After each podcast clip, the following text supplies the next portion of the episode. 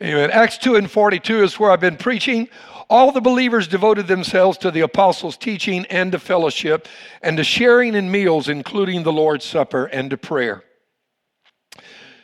As I mentioned, they were having the Lord's Supper in their homes from day to day. Oh, and just by the way, in terms of ministry, um, I've had uh, Jerry Hartless and Giles, a dear friend, he and his wife Janine.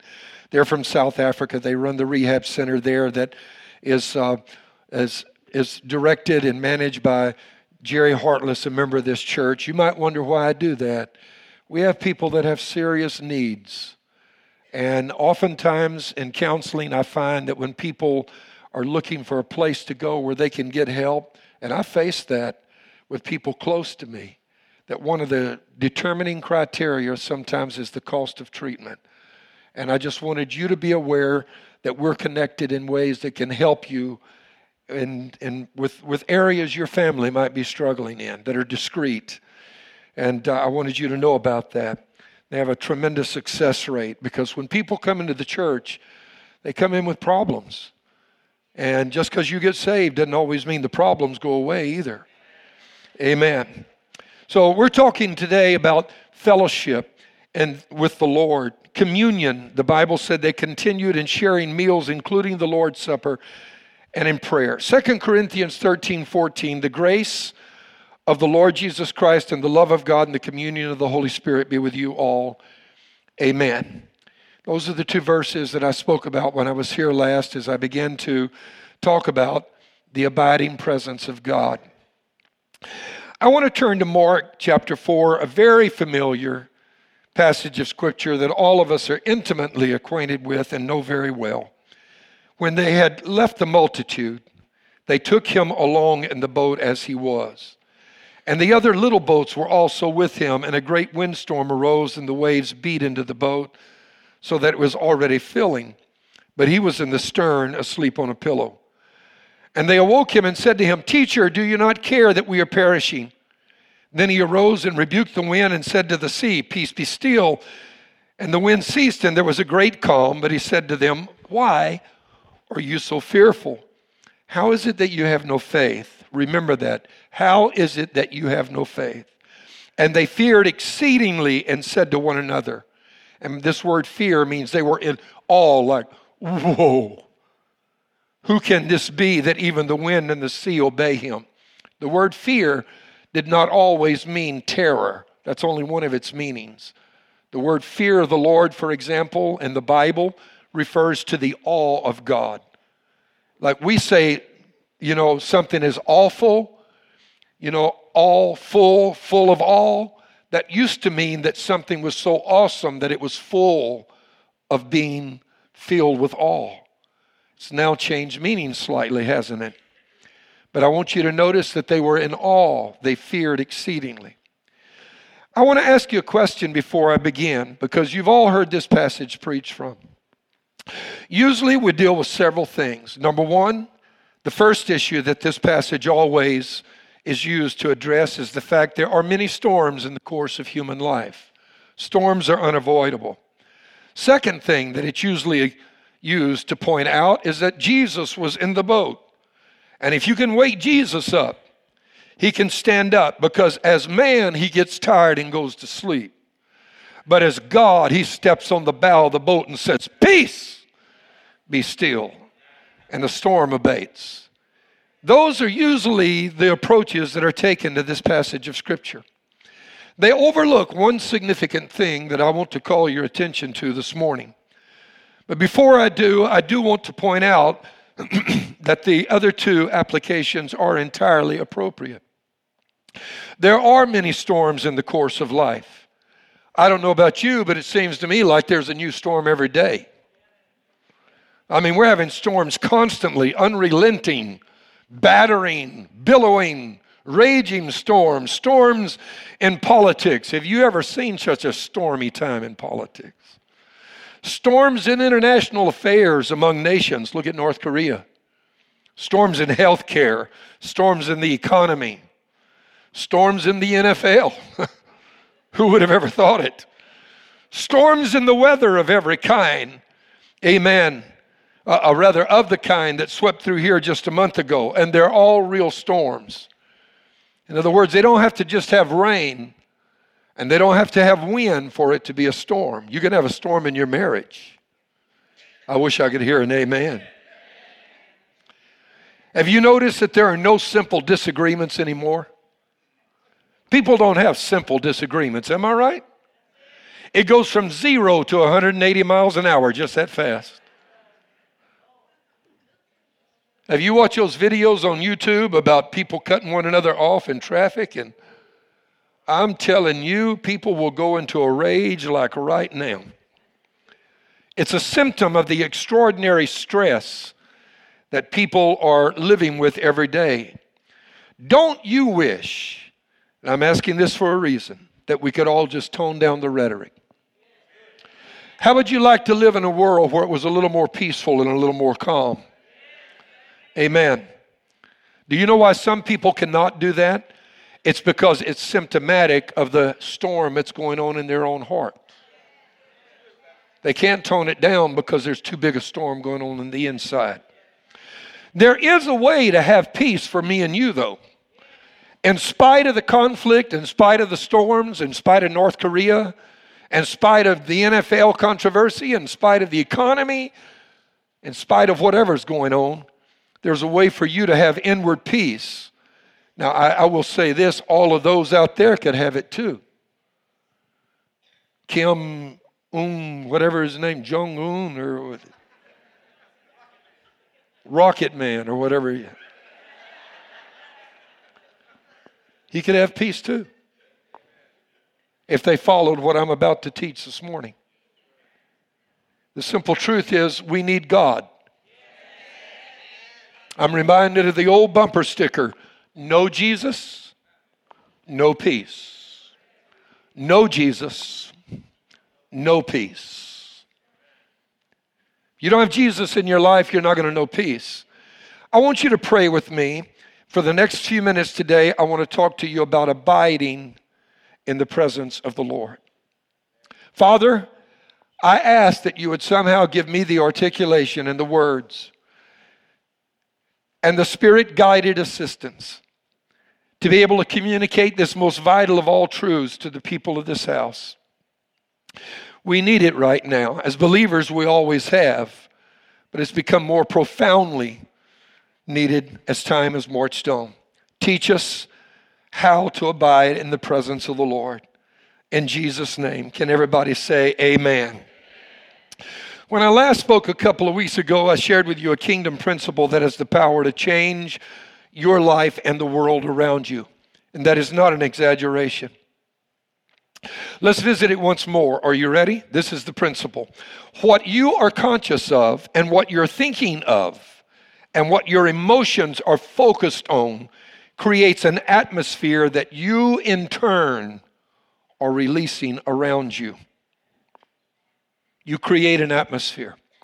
With your thoughts and your emotions and whatever they are directed toward, you're constantly creating an atmosphere, whether you realize it or not. That atmosphere, in turn, affects everyone that is near you. This was just confirmed within the last two weeks in a new research study finished and completed at the University of Warwick in Coventry, England, on what is called social contagion. I'm going to talk about some things that you might not feel have any application to your life for a few minutes, but trust me, I'll bring it down to where you live. Social contagion, there's a new word for you. This study is significant because it helps science understand why, say, someone who is depressed releases a spirit of sadness around them that affects others. Have you ever noticed that? Or why, if someone in a crowd panics, and screams and begins to run, others will do the same thing without trying to find out why or before they find out why.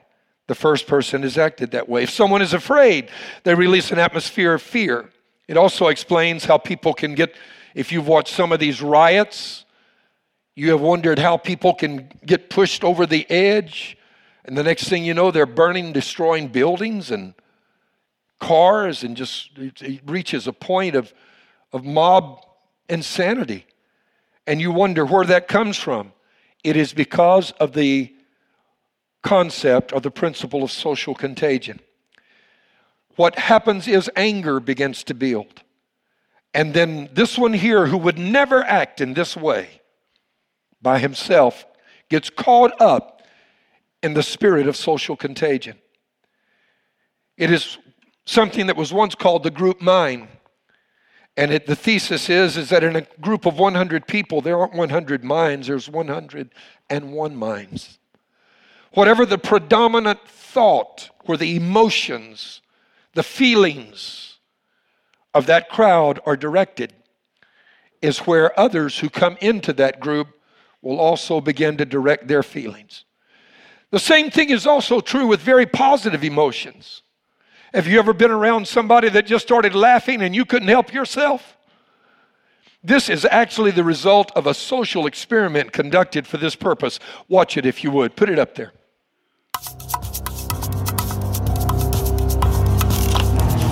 Getting cameras ready.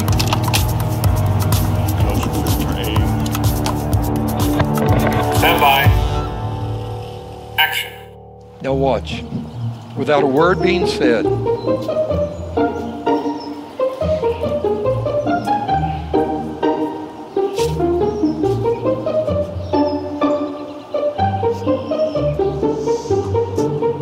Everybody busy doing their own thing, right?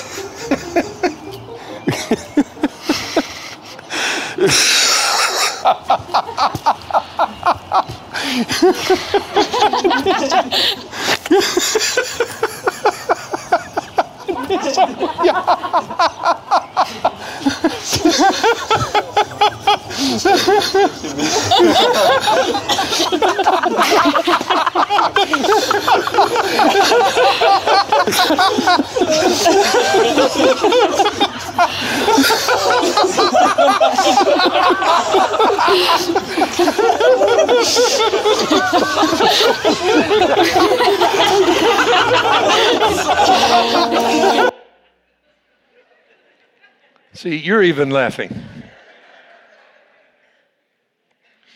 If you're in a place and a group of people come in who are really happy about something, you probably have noticed how they release happiness into the atmosphere. This is social contagion. It's the same thing that takes place when you go to a football game and your team is winning and you get excited and it spreads like electricity. The same study found that the stronger the connection you have with the people who are around you, when you begin to release that atmosphere, the stronger the impact it is on them. The people you just saw were total strangers. A social experiment set up and conducted to prove this point.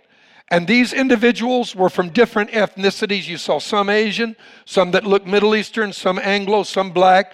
And it didn't make any difference what their ethnicity was. There's something about even the contagion of laughter, the projection of this atmosphere that among strangers elicited the same response. They created an atmosphere. But had they known each other, they claim that the impact is even greater. Now, you say, why is this principle important and worth talking about? It's important because it not only works in the emotional realm, it also works in the spirit dimension as well. The atmosphere you create spiritually is impacting people all around you. I wish I could hear an amen. And that is because there's a very strong connection between your emotions and the state of your soul. Man is, according to Scripture, a tripartite being. You are body, soul, and spirit. It is the understanding of the struggle between these three components which vie for dominance in your life that is literally the foundation of modern psychoanalysis. Now, probably none of you are getting ready to go out there and become a psychoanalyst, so I don't want to bore you, but I want to teach you something. Long before Sigmund Freud ever developed his theory of the id, the ego, and the superego, the tripart existence of the human being, the Bible had already declared that's what we were. And when Freud, began to talk about the id, the ego, and the superego, he was just literally renaming the components that the Bible calls your mind or your body, your soul, and your spirit. Those three things. Along came others. There have been a number of different studies that have been done in schools of psychoanalysis. Now, that doesn't interest you, but I want to show you the accuracy of the Bible. Long before Dr. Eric Berne developed transactional analysis, which is another school of counseling that teaches us that every one of us are a child, an adult, and a parent, all programmed in. Child, adult, a parent. The Bible had said we were body, soul, spirit. This child, this adult, this parent, or this id, this ego, superego, every one of those correspond to what Paul was talking about when he said we're body, soul, and spirit. For example, the id is the base human desire. It's what the Bible calls the flesh. It's what Dr. Eric Berne called the child within us that wants to do anything like a helpless, hapless, irresponsible child. Wah, if I don't get my way. I want to be fed and I want to be fed right now. I want this and I want it right now. I want candy, I want it right now. I want to go out and play and chase the ball in the street and I want to do it right now. And I'm not going to think of any consequences. Both the id and the child, or what the Bible calls the flesh, watch it now, the flesh never thinks of the consequences of its decisions. You have on the other side the spirit, because you're not really a body. What looks at you when you look in the mirror is not really you, that's just the house you live in. I need an amen right there. Because someday that house is going to get old and it's going to decay. And that's going to be the end of that house. Amen. But you have a spirit that lives inside of you. Oh, hallelujah to the Lamb. It's the spirit nature. Amen. And the Bible said the flesh and the spirit are warring against each other, constantly fighting. Galatians 5 17, for the flesh desires what is contrary to the spirit, and the spirit what is contrary to the flesh. They are in conflict with each other so that you're not to do whatever you want. Did you see that? It doesn't say so that you can't do whatever you want. It said so that you're not to do whatever you want. That is exactly the opposite of the teaching of the world we live in right now. It's telling you do whatever you want. Listen to your flesh, not your spirit. Your flesh is saying, I want to go have sex outside of marriage. But the Spirit is saying you do that, you're going to blow your life apart and hurt a lot of people too. The flesh is saying, let's go do drugs. What's wrong with legalizing marijuana? The Spirit is saying, look, you're living your life the wrong way. You know, you have to make decisions that are consistent and responsible for directing you toward the achievement of your goals in life and your destiny. So there's this constant tug of war. The flesh says, let's go get drunk. Let's go party. Let's forget about paying bills. Let's just go have a good time. That's the flesh. The Spirit is saying, hold on, check that right now. Because look, all you're doing is feeding the, the desires of the child, or what Freud called the id. Can I hear an amen from somewhere out there? And you know what really helps make the decision as to which one of these two win? It's the emotions. The emotions. Your experience with God is not just about how you live, it's also about how you feel and whether you're enjoying life. Look at Romans 14, 17. For the kingdom of God is not a matter of what we eat or drink, but of living a life of goodness and peace and joy in the Holy Spirit. What is the kingdom of God? It's not just what we eat or drink, which is works, but it's living a life of goodness and peace and joy in the Holy Spirit. So it's not just what you do, it's also how you feel because peace and joy are emotions. Say that. Peace and joy are emotions. Here's what happens when you are not in relationship with God, which is the most satisfying single experience that man can know. because you were created to be in communion with Him. Hello, somebody. And I don't care what you have or what you do or how many affairs you get involved in or how many, many parties you go to. I want you to know that if you don't have peace with God, that is empty and it will never be satisfying. Empty. It may satisfy the flesh for a little while, but it grieves the spirit man. And you know what? What makes the difference here is can you say no to the desires of the flesh and yes to the desires of the spirit? What determines that is what is your emotional state of mind. Because if you're full of the joy of the Lord, that is our strength. If you have peace, you have joy. The kingdom of God is two thirds emotions, it's only one third works. Look at it, it's right there. Kingdom of God is not meat and drink, but righteousness, peace, and joy in the Holy Spirit. Righteousness is one, peace is two, joy is the third. Two of those are emotions. Amen. 1 Peter 1 8 through 9, whom have ye not seen you love, though now you do not see him, yet believe in you rejoice with joy inexpressible and full of glory, receiving the end of your faith, the salvation of your souls. How do you stay consistent in this race to be a child of God and reach the end of your journey and receive the salvation of your soul, the redemption of your soul when you meet God? How do you do that? You have joy unspeakable and and let your experience be filled with glory. If you don't have this joy, you don't have this peace, you don't have the what I'm talking about right now, you've got a war going on inside where the flesh is saying, Feed me, feed me. I don't care what the outcome is. I don't care who I hurt. I don't care if I destroy my kids, my grandchildren. I don't care if I trample over my wife or my husband. I don't care if I betray them. I'll hide. I won't let them know. I'm going to feed the flesh. And you've got the spirit saying, Look, that's not right. That's not right. You better make some intelligent decisions in life. And you better make, make decisions that build a future instead of destroying one. And what determines whether you can do that or not is where is your emotional state of mind right now. Now, watch this because this is really important. When you look at Paul's study of the works of the flesh and the works of the spirit, in Galatians chapter 5. He talks about nine fruit of the Spirit. Have you ever noticed that most of those are emotions? And if they're not emotions, they are actions that are directly attributable to these godly emotions. Watch this. Here they are. I'll read them for you.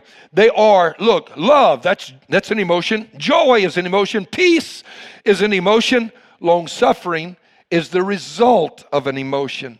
So is kindness. You can't be kind if your emotional state of mind is agitated and inflamed.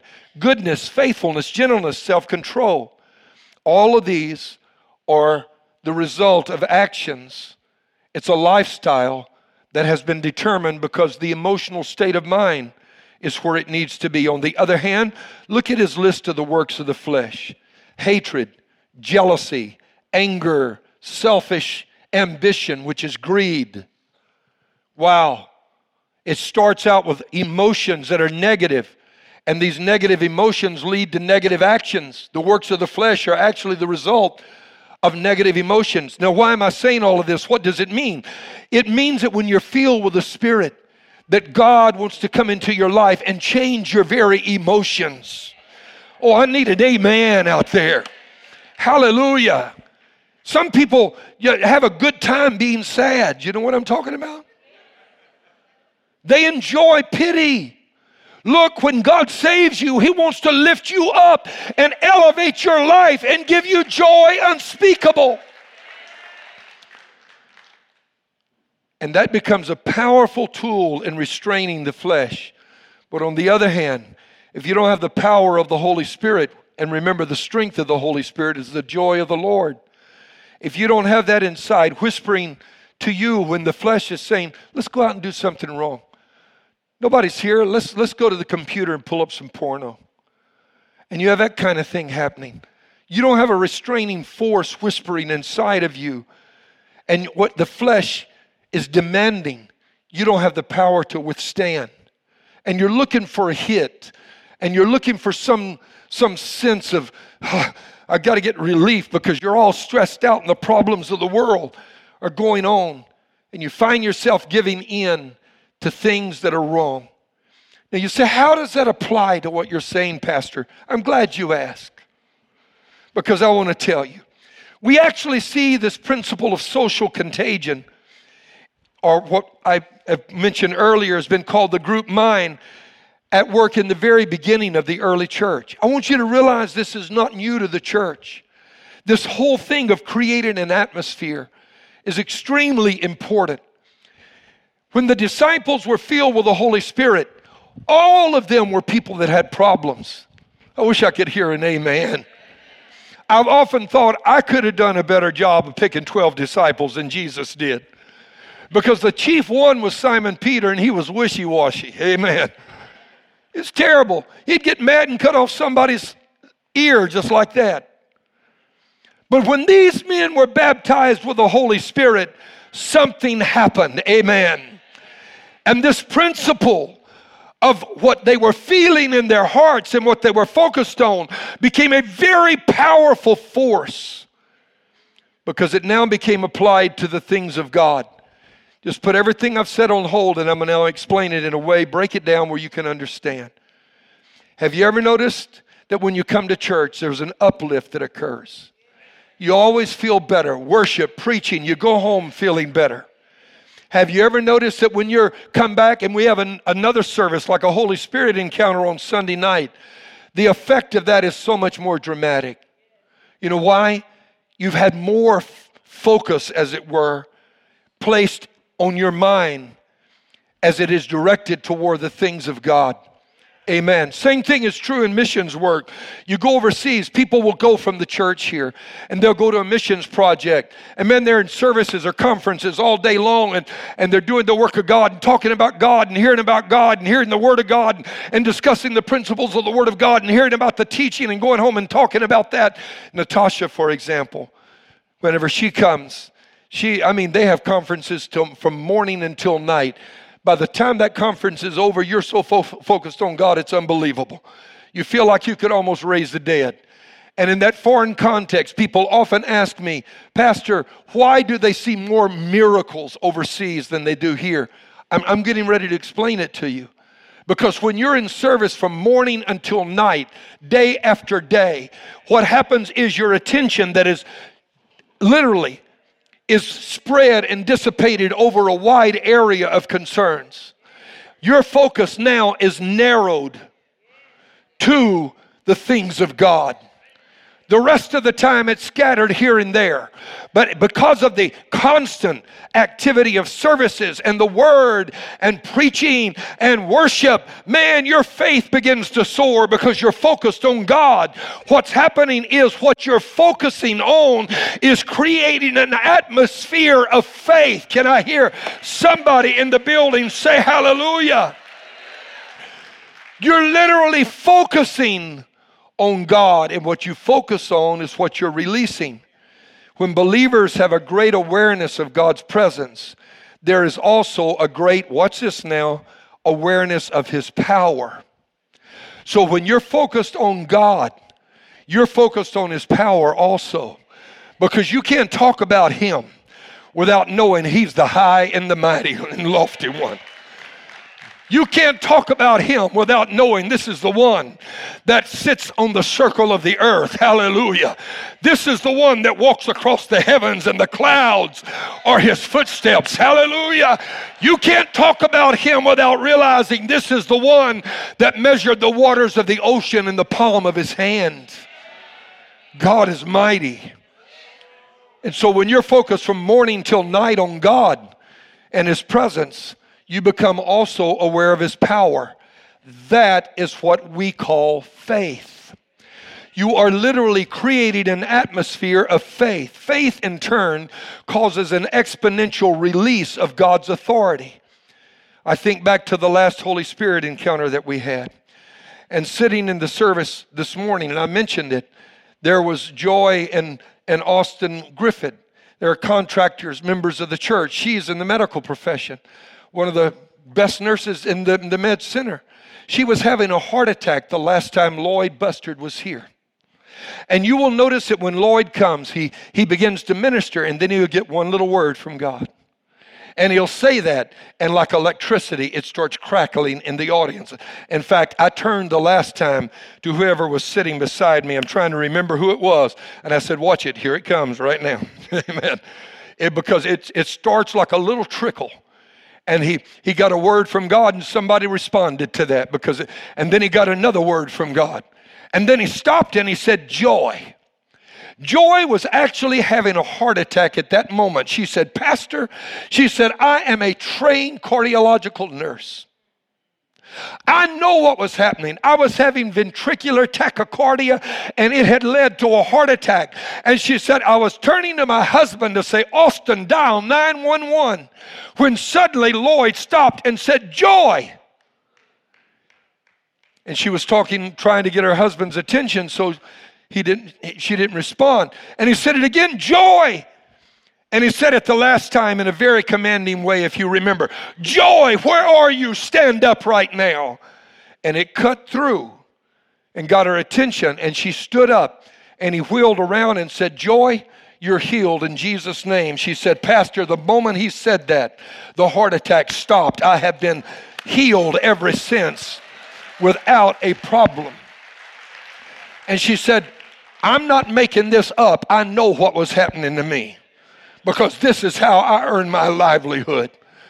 And with tears streaming down her face, you know what she told me? She said, Pastor, I found out God knows my name.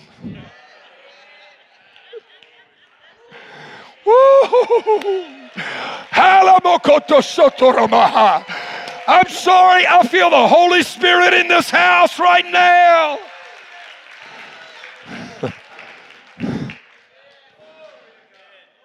It started with a little simple word over here, and then another word over here. And the next thing you know, there had been an atmosphere of faith created, and we started having bona fide miracles. I received one that night. I have not had the back problems from that day till now that I was having for 14 years. Amen. I'm telling you, God is a healer. Hallelujah. Because when there's an atmosphere of faith created, it releases exponential authority, spiritual authority. Here's the way it works focus on God, it releases an atmosphere of God's presence. And when you begin to focus on God, it recreates an atmosphere of faith. And when you have created an atmosphere of faith, it releases divine authority. God begins to work. I need somebody in the building to say hallelujah. This is exactly what happened in Acts chapter 2, and I want to show you how it works. The Bible said when the day of Pentecost had fully come, they were all with one accord in one place. And suddenly there came a sound from heaven as of a rushing mighty wind. And everybody say this with me. And it filled the house, whole house, say it. And it filled the whole house where they were sitting and there appeared unto them like uh, there appeared unto them divided tongues as a fire one set on each of them and they were all filled with the holy spirit and began to speak with other tongues as the spirit gave them the utterance. So i want to ask you a question. The bible says in acts chapter 1 there were 120 in the upper room. 120 who received the holy spirit first? Did peter? James? John? Oh i know. Mary the mother of jesus surely right Oh, how about this? Mary Magdalene. No. You know who received the Holy Spirit first? The room did. Look at it. It filled the whole house where they were sitting. What that's talking about is what they have identified as social contagion. What actually happened is they created an atmosphere. Oh, I feel the Holy Ghost in this room. And when the atmosphere got saturated, it created critical mass. And everybody in the atmosphere got filled with it too. Hallelujah. That's what happens in a revival meeting. At this point, you might even be saying, but who cares? I have no intention of ever being a psychologist. I'm, I do not make my living in marketing. Why would I ever want to know how to change an atmosphere? I'll tell you why. The failure of the modern church to understand this has led to the modern church not always doing what it has done since the foundation of the church, from its very beginning till now. From its beginning, believers practiced the presence of God. Nowadays, we have come to a strange, awkward place in Christianity where believers no longer manifest the presence of God and walk in it. We visit God every Sunday. Oh, I need a, I need a response right there. Amen. We, that, that's the truth, whether you admit it or not. We go to church and we visit God like we would visit our dear old sick, aged granddad in the nursing home on Sunday afternoon we go visit God and we get uplifted and we walk out feeling good and clapping our hands and we got our minds on God. But come Monday, it's the real world again. And for six days a week, we are who we are and we have become Christians on Sunday. Oh, yeah. I'm talking to you right now. I'm preaching to you. And we're like the disciples. You want to know why I mentioned that text? We've got Jesus in the boat, but he's sleeping right now. We're not focused on him. We're not connected to him. We're not talking with him. We're not interacting with him. And the next thing you know, we sail into a full blown storm. And then we got to panic. Help! Whoa, Jesus, where you at? Save me, Lord. Don't you care? I'm about to perish.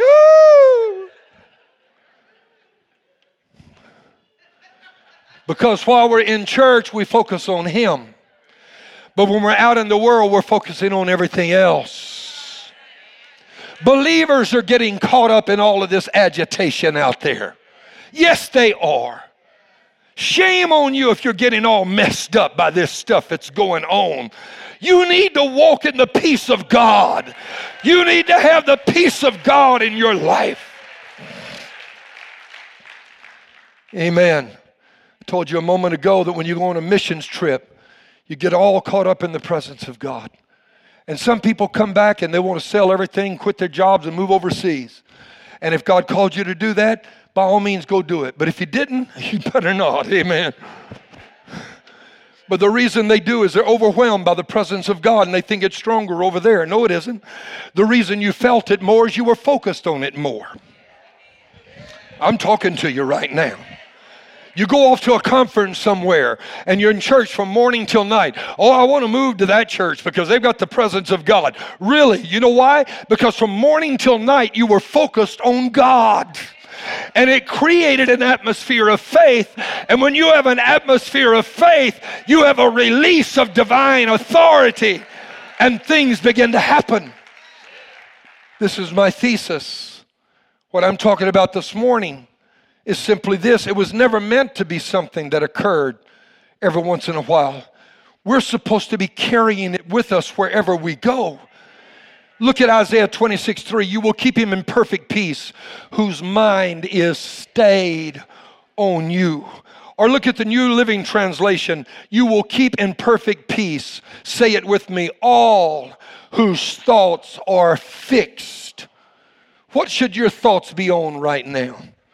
This mess in the NFL, North Korea, financial problems, political chaos? No. Your minds ought to be focused on Him. Because anything else you focus on, there's no peace in that. There's no harmony in that. Hello, somebody. There's no joy of the Lord in that. Hallelujah. Psalm 16 and 11, you will show me the path of life. In your presence is fullness of joy. At your right hand are pleasures forevermore. So you pray, God, show me the path of life. And what he says, get in my presence because in my presence is fullness of joy. When you're conscious of the presence of the Lord being with you and near you, you release it wherever you go. Which is why I think that as believers, we ought to get in the habit of before we go into a building, we're going to do our shopping, we got our family, turn around and look at them and say, guys, let's focus on God right now. And as we walk out of here, let's have the Lord in our thoughts. Amen. And be thinking how grateful you are for everything God's done for you and you walk in that restaurant or you walk in that mall, you're releasing the presence of God.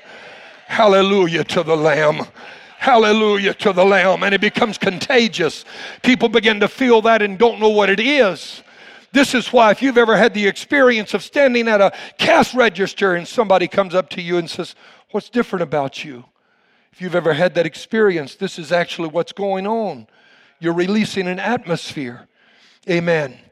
You should always be pres- conscious of the presence of the Lord. The reason that we don't walk in the dimension of the supernatural, as I said, is that we visited God. And we're just like the disciples in the boat. We sail right into the middle of a storm. Is Jesus with us? Yes. But is there a connection? No. He's asleep in the bow of the boat. And so you always hear sermons preached about they woke Jesus up. And so we figure what we got to do is go wake Jesus up. Let me tell you something better than that. Stay connected to him when there's no storm. Keep him in your thoughts the whole time. He knew there was a storm coming. Oh, I'm preaching right now. Listen to what the psalmist said He who dwells in the secret place of the Most High shall abide under the shadow of the Almighty. You don't have to visit God, you can walk in the manifest presence of the living God. Amen. John 15 and 4 abide, if abide in me and I in you.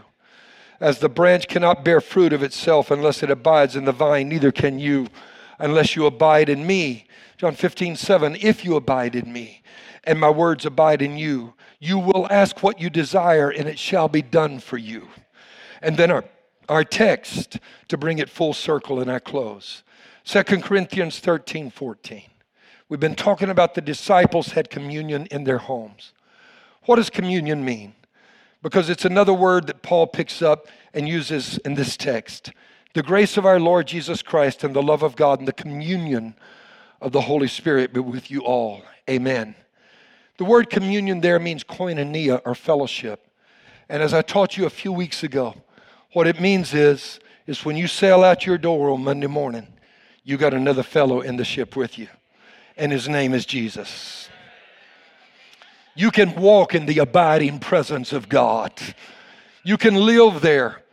And what usually happens as we go through life is we get focused on God on Sunday, but by Monday, all of that's dissipated by football games and and and uh, uh, America's Got Talent or whatever it is. And next great voice. Well, what's that, that that one about the voice? Where the that's what it's called, the voice.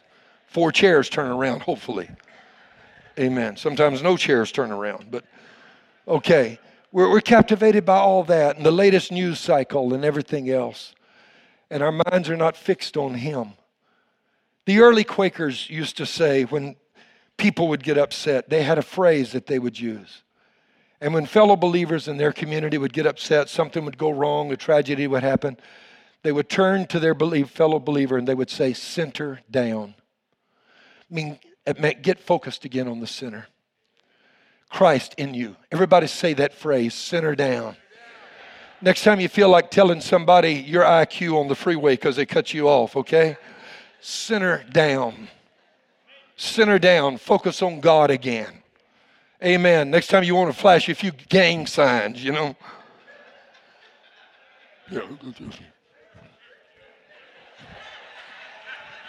Make them think you're reaching for an AK 47 or something like that. Center down.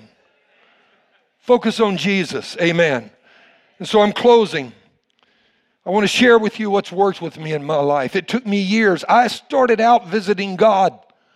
I didn't know that I could always walk in His presence. And during the years, I've gradually come to the place that one day it occurred to me. I just, I just looked around and I, I realized that he, He's always there now. When I come in that door right there and come in and sit down, he walks in with me. And when I leave here a little after one o'clock today and get in my car, he's going to come in and sit right beside me. Amen. As I get in my car to leave, I have learned to abide in the presence of God.